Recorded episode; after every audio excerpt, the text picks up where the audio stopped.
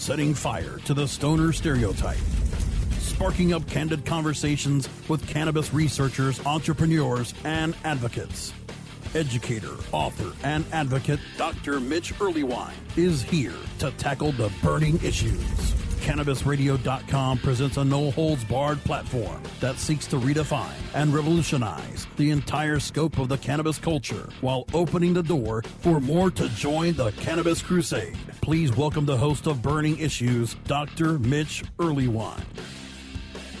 Good day, ladies and gentlemen. Welcome back to Burning Issues, where we burn away the cannabis myths with science. As many of you know, I'm Dr. Mitch Earleywine, professor of psychology at the University at Albany, author of the Oxford University Press book Understanding Marijuana, and I pen the High Times column Ask Dr. Mitch. Uh, I want to give my hearty thanks to everyone for the praise I've received for burning issues. If you feel you need to reach me, I'm at 420research at gmail.com. That's the numbers 420research at gmail.com. Today we'll have a new segment on self compassion and the art of activism. But first, we'll chat with marijuana media maven Russ Belville, one of the key movers and shakers at Portland NORML.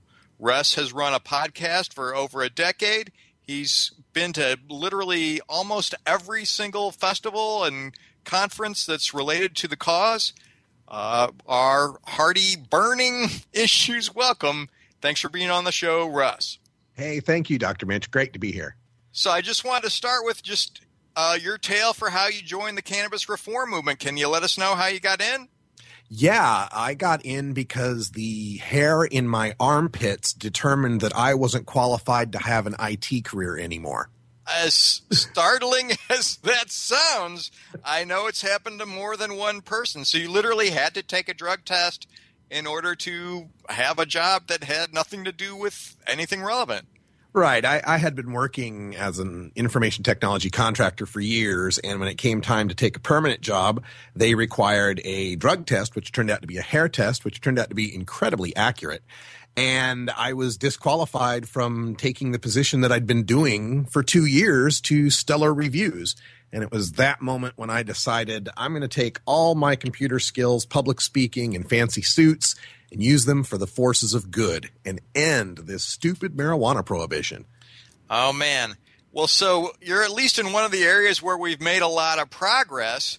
Can you sort of give us a feel for what are things like in Oregon and even Washington now compared to, you know, even just a few months ago? Yeah, you know, since marijuana legalization, the riots haven't stopped. The fires, they're still trying to put out the fires. The kids roaming the streets, searching in search of strains. The pot zombies are loose. No, Dr. Mitch, it's like waking up the day after or the day before legalization. You wouldn't be able to tell the difference. I mean, the trains run on time. People still go to work. Kids still go to school. Uh, one significant difference, though, would be the sight of billboards throughout our city much like you'd see a billboard for whiskey or craft beer, you're now seeing billboards for shatter and uh, flowers. So that's one significant difference. But otherwise, life is uh, going along pretty much the way it always has in Portland, Oregon. You were so gracious to drive me around there, and I was uh, kind of pleasantly surprised to see folks out, you know, just shaking big signs that said, you know, come check out our things or here's a good deal on an eighth or, or things like that. Yeah, and sometimes our opponents will bring that up as a as a scare tactic, you know, that we should be shocked by this mainstreaming of marijuana. But to me, I think it's probably healthier for us in the long run to treat marijuana like what it really is, just a consumer commodity that adults like and kids shouldn't use. And the less we demonize it and, you know, make it some sort of boogeyman, I think the less attractive it is as forbidden fruit to the youngsters. It's interesting because I think that forbidden fruit thing sort of shows up in some of the international data where we do have some folks in the Netherlands who, you know, when they turn appropriate age, do have that ritual where they go to one of the coffee shops, much like we do here when folks turn 21 and hit the bars. But otherwise, the rates of adolescent use are actually lower in countries like that. Do you see things moving comparably in Oregon in the future, you think?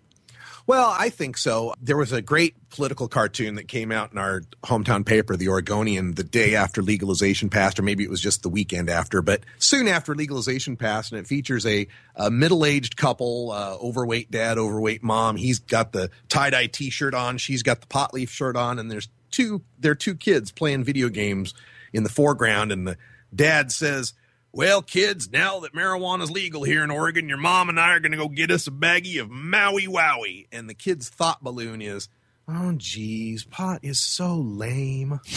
and I, I think that will be, you know, a serious, I think seriously we'll have that sort of difference. I mean, teenagers have always had access. It's the older folks, uh, middle aged guys like me and older, whose kids are now out of the nest, off to college. And these folks are returning you know, from the 60s or 70s when they had tried cannabis in the past, and now they're trying it again these days and finding it to be something like, you know, sipping a glass of wine at the end of a long day. It's curious, too, that in many ways this is really not a big deal to them at all and not the priority everybody feared. Yeah, I find it interesting that when I talk to activists in this movement that are older than I, that have adult children, very few of their adult children actually consume marijuana in any way. like Keith Stroup's kids come to mind, uh, Rick Cusick's kids. I mean, uh, that's got to say something. Oh, I got a text uh, the other day from my 14 year old saying, "Come pick me up and don't wear a marijuana shirt." don't embarrass me, Dad. exactly, exactly. Well, so listen, I know you're in the thick of it, and you often take a lot of heat from the bloggers and trolls and stuff. And I just wondered how you sort of keep a good attitude. Well, it takes a while to recognize that you can't build up a whole lot of emotion over pixels on a screen. Uh, while they do represent someone's thoughts, and that's a person out there that's hating on you, uh, the critics tend to be much louder than the supporters uh, in this sort of business. So, you know, I'll hear some very dedicated trolls that'll attack me online, you know, for supporting marijuana legalization. How crazy is that? But uh, I, I try to take it with a grain of salt and to understand that if I'm I'm having that effect on some people, then my strong opinions are resonating whether they resonate for good, you know, some people like them, some people don't. At least they're resonating. Uh, I'd rather be hated than ignored. Attitude, man. And then, of course, there's the the hallmark guy, the the lightning rod himself, uh, Dr. Kevin Sabet, who seems to keep coming up time and again on this. Do you have any good words to say about Project Sam? Oh, well, Kevin Sabet, I like to say he is the Joker to my Batman. And I don't like to call him Project Sam because Project Sam stands for Smart Approaches to Marijuana, and their approach is anything but smart. I like to call them Project Samuel, Smart Approaches to Marijuana Use, except legalization. their idea is that marijuana still needs to be punished. And, and I always exhort uh, reformers out there when you're talking about marijuana prohibition to frame it in the term of punishment sometimes we jump right to arrests or tickets or the collateral consequences of not being able to get a job or an education, which are all, you know, valid. But it's a lot easier to frame it if you just say punish, because under punish, you still can get Kevin Sabet tripped up on the idea of the mandatory rehabs and the screenings. It's like again, you're punishing someone. You're you're finding a way to punish someone for using something that's safer than alcohol, and it makes no sense. As for something good to say about uh, Kevin Sabet and Project Sam? Well, they've been consistently wrong. So they do have consistency to their messaging. they've been consistently wrong now that the latest Gallup poll shows that once again, Americans at a 58% rate support marijuana legalization.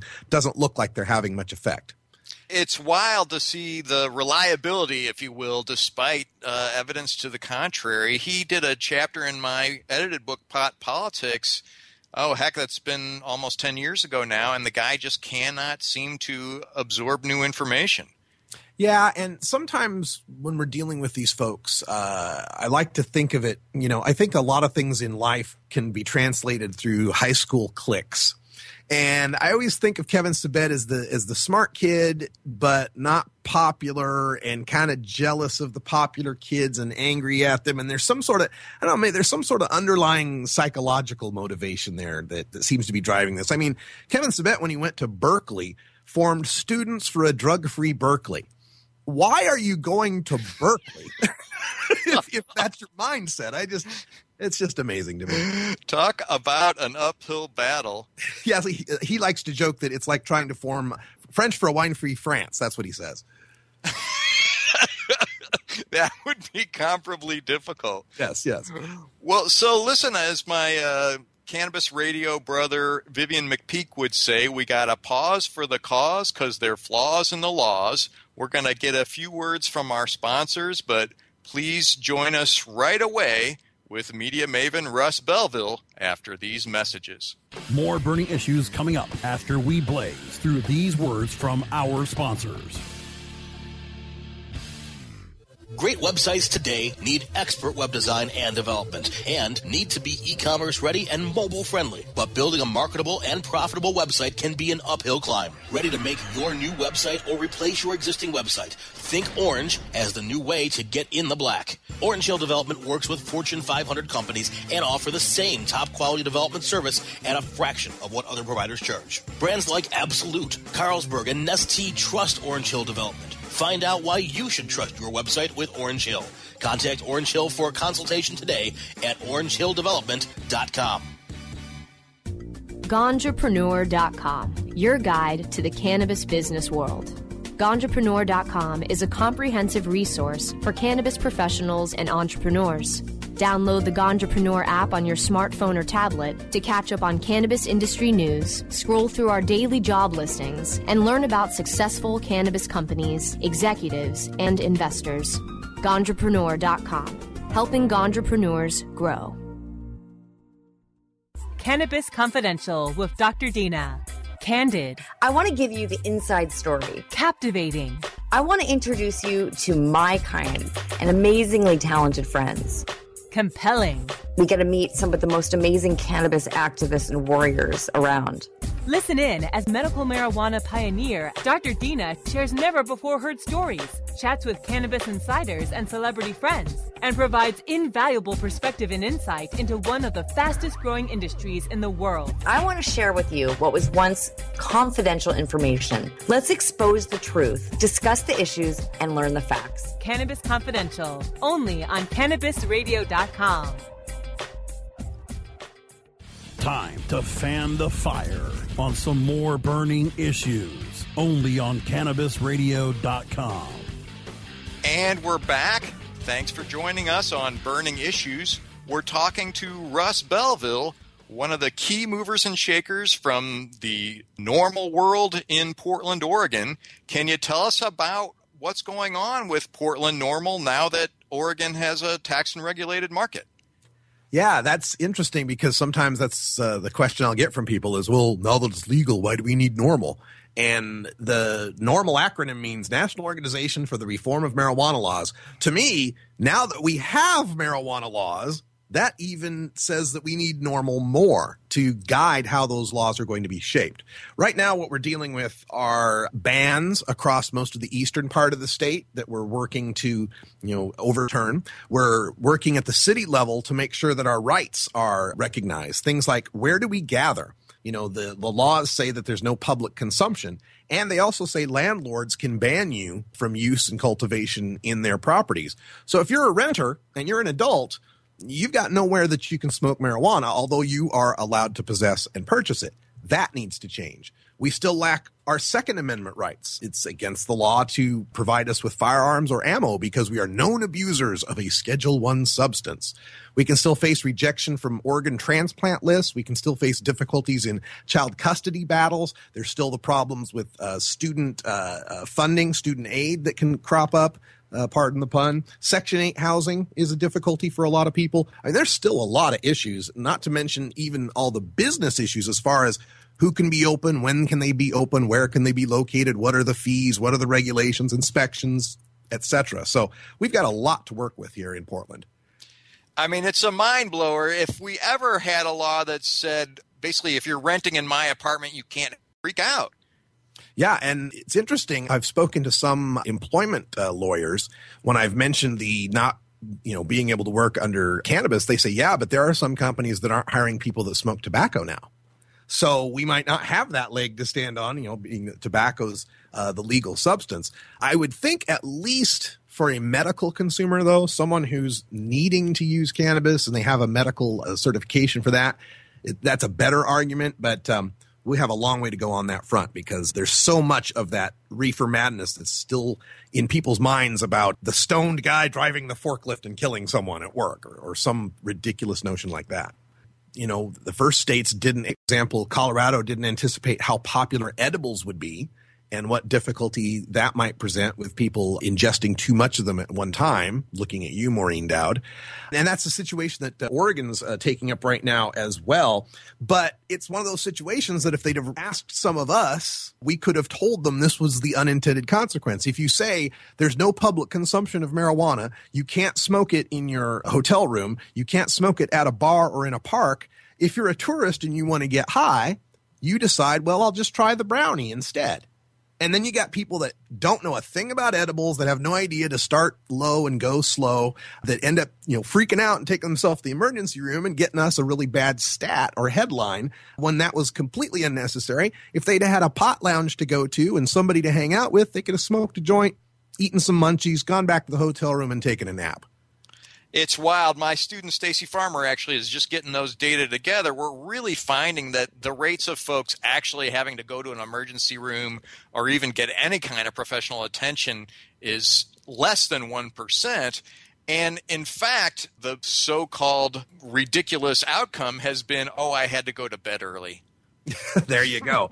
and the other thing we have to battle now out here in the West as we enter this new legal marijuana paradigm is as the statistics come out following legalization, our opponents will jump on those to show whatever terrible thing they want to say about legalization. For example, they'll say, well, there's been a doubling or tripling of the number of kids that are reporting to the emergency rooms for over ingestion.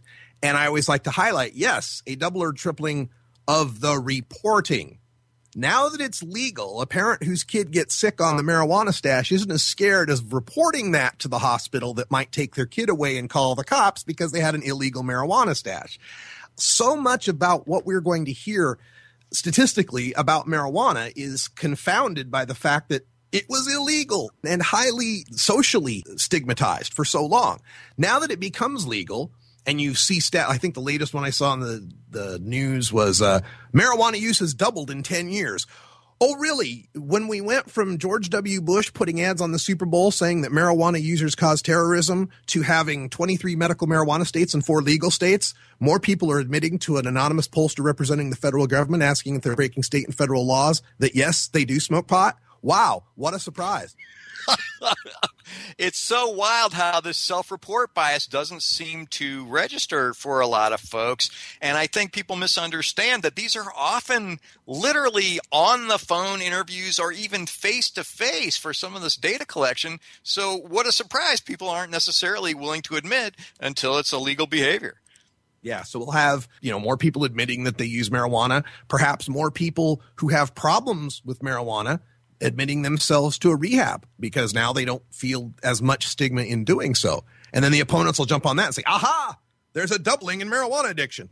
No, there's a more likelihood that someone who's got a problem might seek help now, so since they're not stigmatized about it. So anything that comes out from the prohibitionist mouth as far as the stats after legalization, you've really got to th- consider how much of that is the fact that now that it's legal, people are willing to be honest you alluded to this Eastern Oregon move for some counties to basically try to get a, around the state laws or something like that. Can you give us a little detail about that? Sure. It's it's something I like to call the West Idaho Compromise because Eastern Oregon from the Cascades east, Cascade Mountains east, might as well be Idaho culturally, religiously, geographically, demographically speaking, it might as well be Idaho. And I'm originally from Idaho, so I'm, you know, not casting aspersions necessarily. I'm just saying they're they're much different. And I think there's a lot of states that way. I think, you know, downstate New York versus upstate New York is probably a similar situation. The edges of Pennsylvania versus the middle of Pennsylvania, probably a similar situation.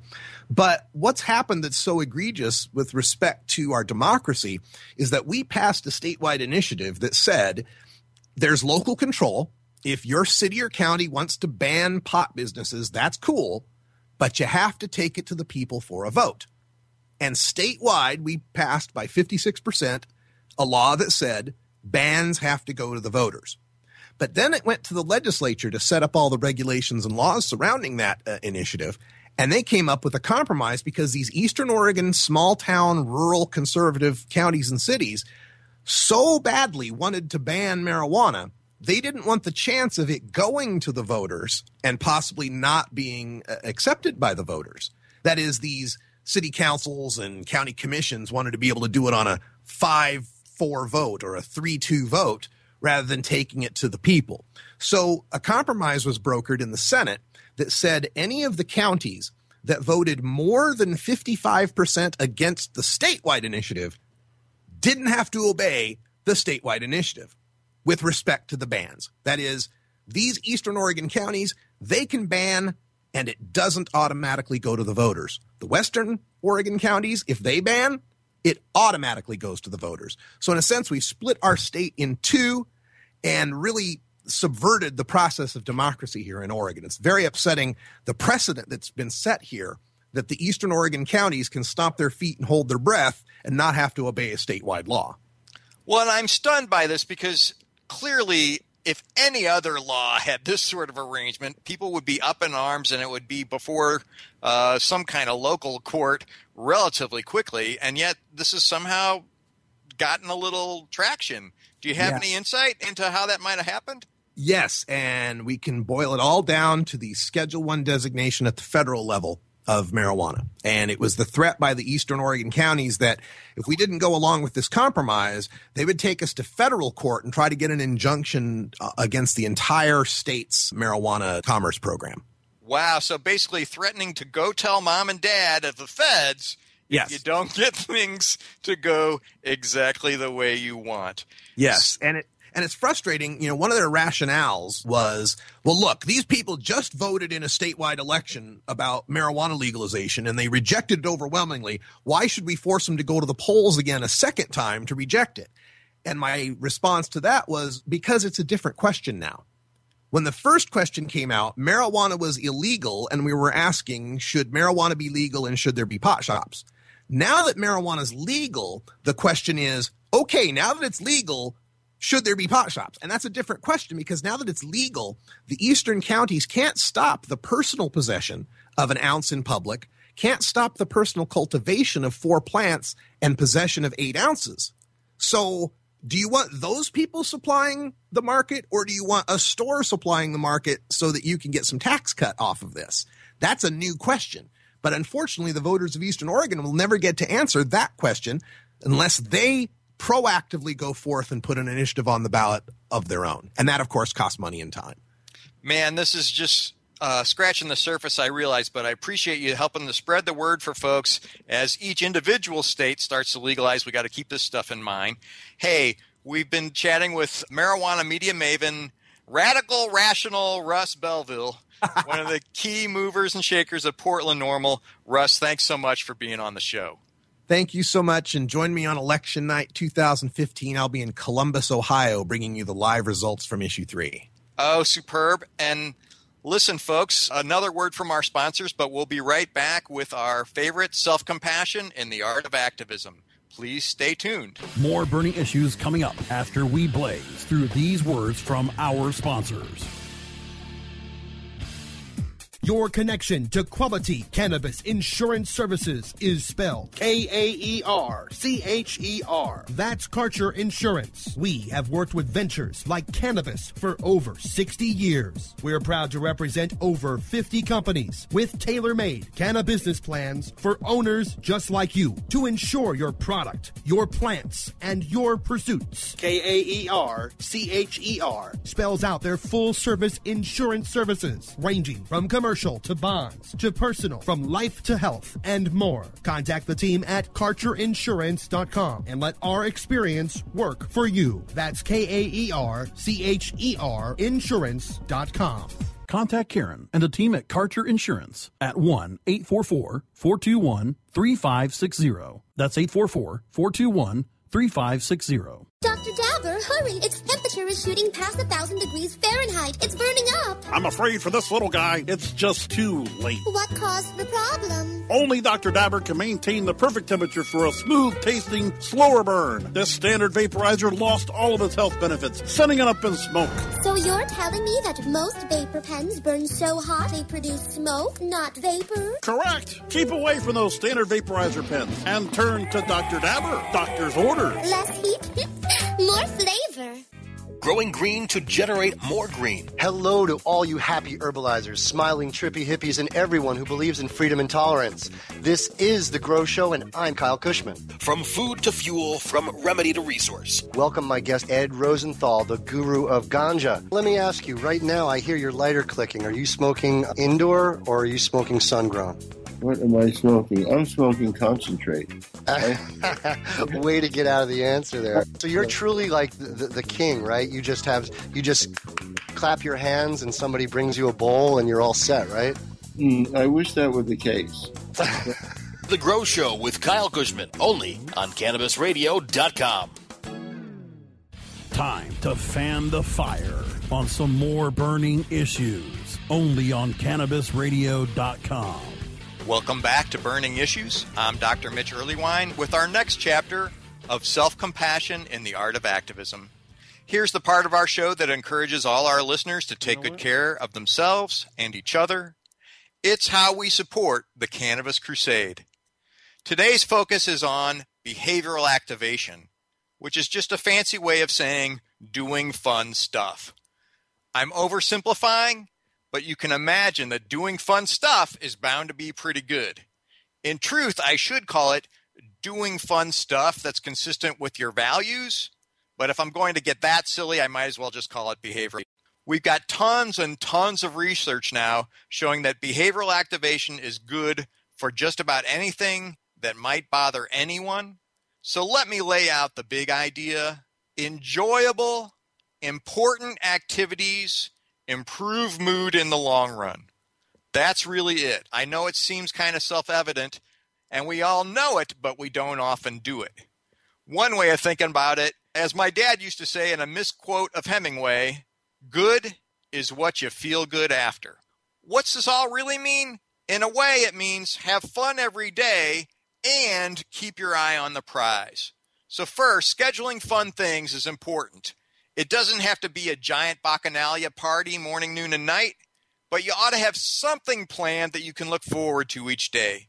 Behavioral activation started as a treatment for depression, and I think this part, the scheduling fun, is really the key. We all get sucked into thinking that working harder and longer is somehow going to lead to more happiness and more success, but we're not machines. Working harder and longer no matter what, just turns into a drag. Scheduling something fun every day, however, is a really good lesson. In part, it gets us to set time aside just for fun, and we have to schedule the other parts of our day so we get a little bit organized in a backhanded way just by making sure we make fun a priority. Second, What's odd is sometimes we don't even know what sorts of everyday activities actually make us feel better in the long run. The only way to find out is keep track. I know it sounds compulsive and weird, but if we write down what we do each day, how important it felt, and how fun it felt, we actually end up learning a ton. We all think we know how we spend our day, so, monitoring our activities is often a surprising eye opener. And the ratings are super important. Some things are important but not very fun, like my laundry. Some are fun but not very important, like taking a nap. And some are fun but not as fun as we might guess, like TV. Then there will be a few things that are important and fun, and those are the ones we really want to increase. So for me, it's dinner with my friends and family. They not only feel good at the time, but you feel good at the end of the day. What monitoring often reveals is that we like activities that are consistent with our values, even if they aren't necessarily a laugh a minute at the time. Valued actions make us feel better in the long run. What are they?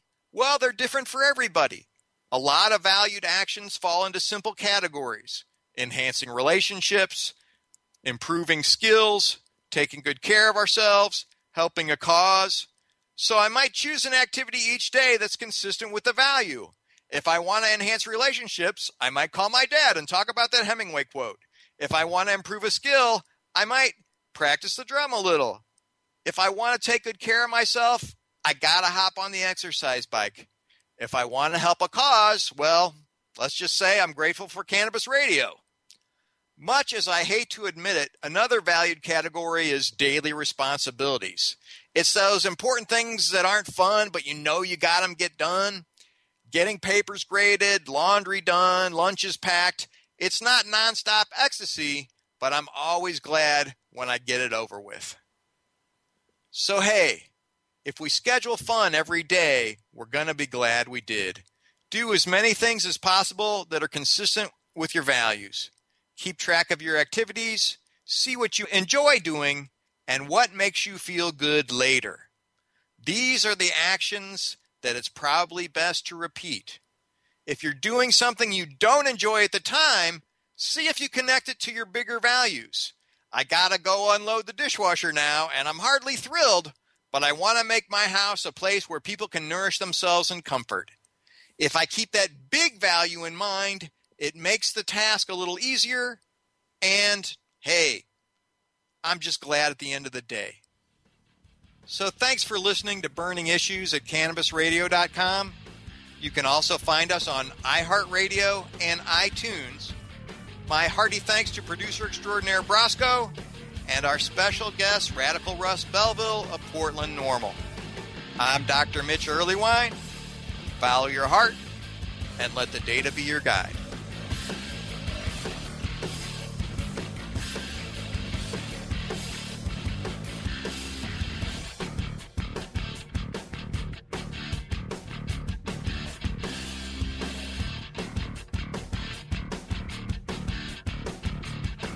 The opinions expressed on this CannabisRadio.com program are those of the guests and hosts and do not necessarily reflect those of the staff and management of CannabisRadio.com. Any rebroadcast or redistribution without proper consent of CannabisRadio.com is prohibited.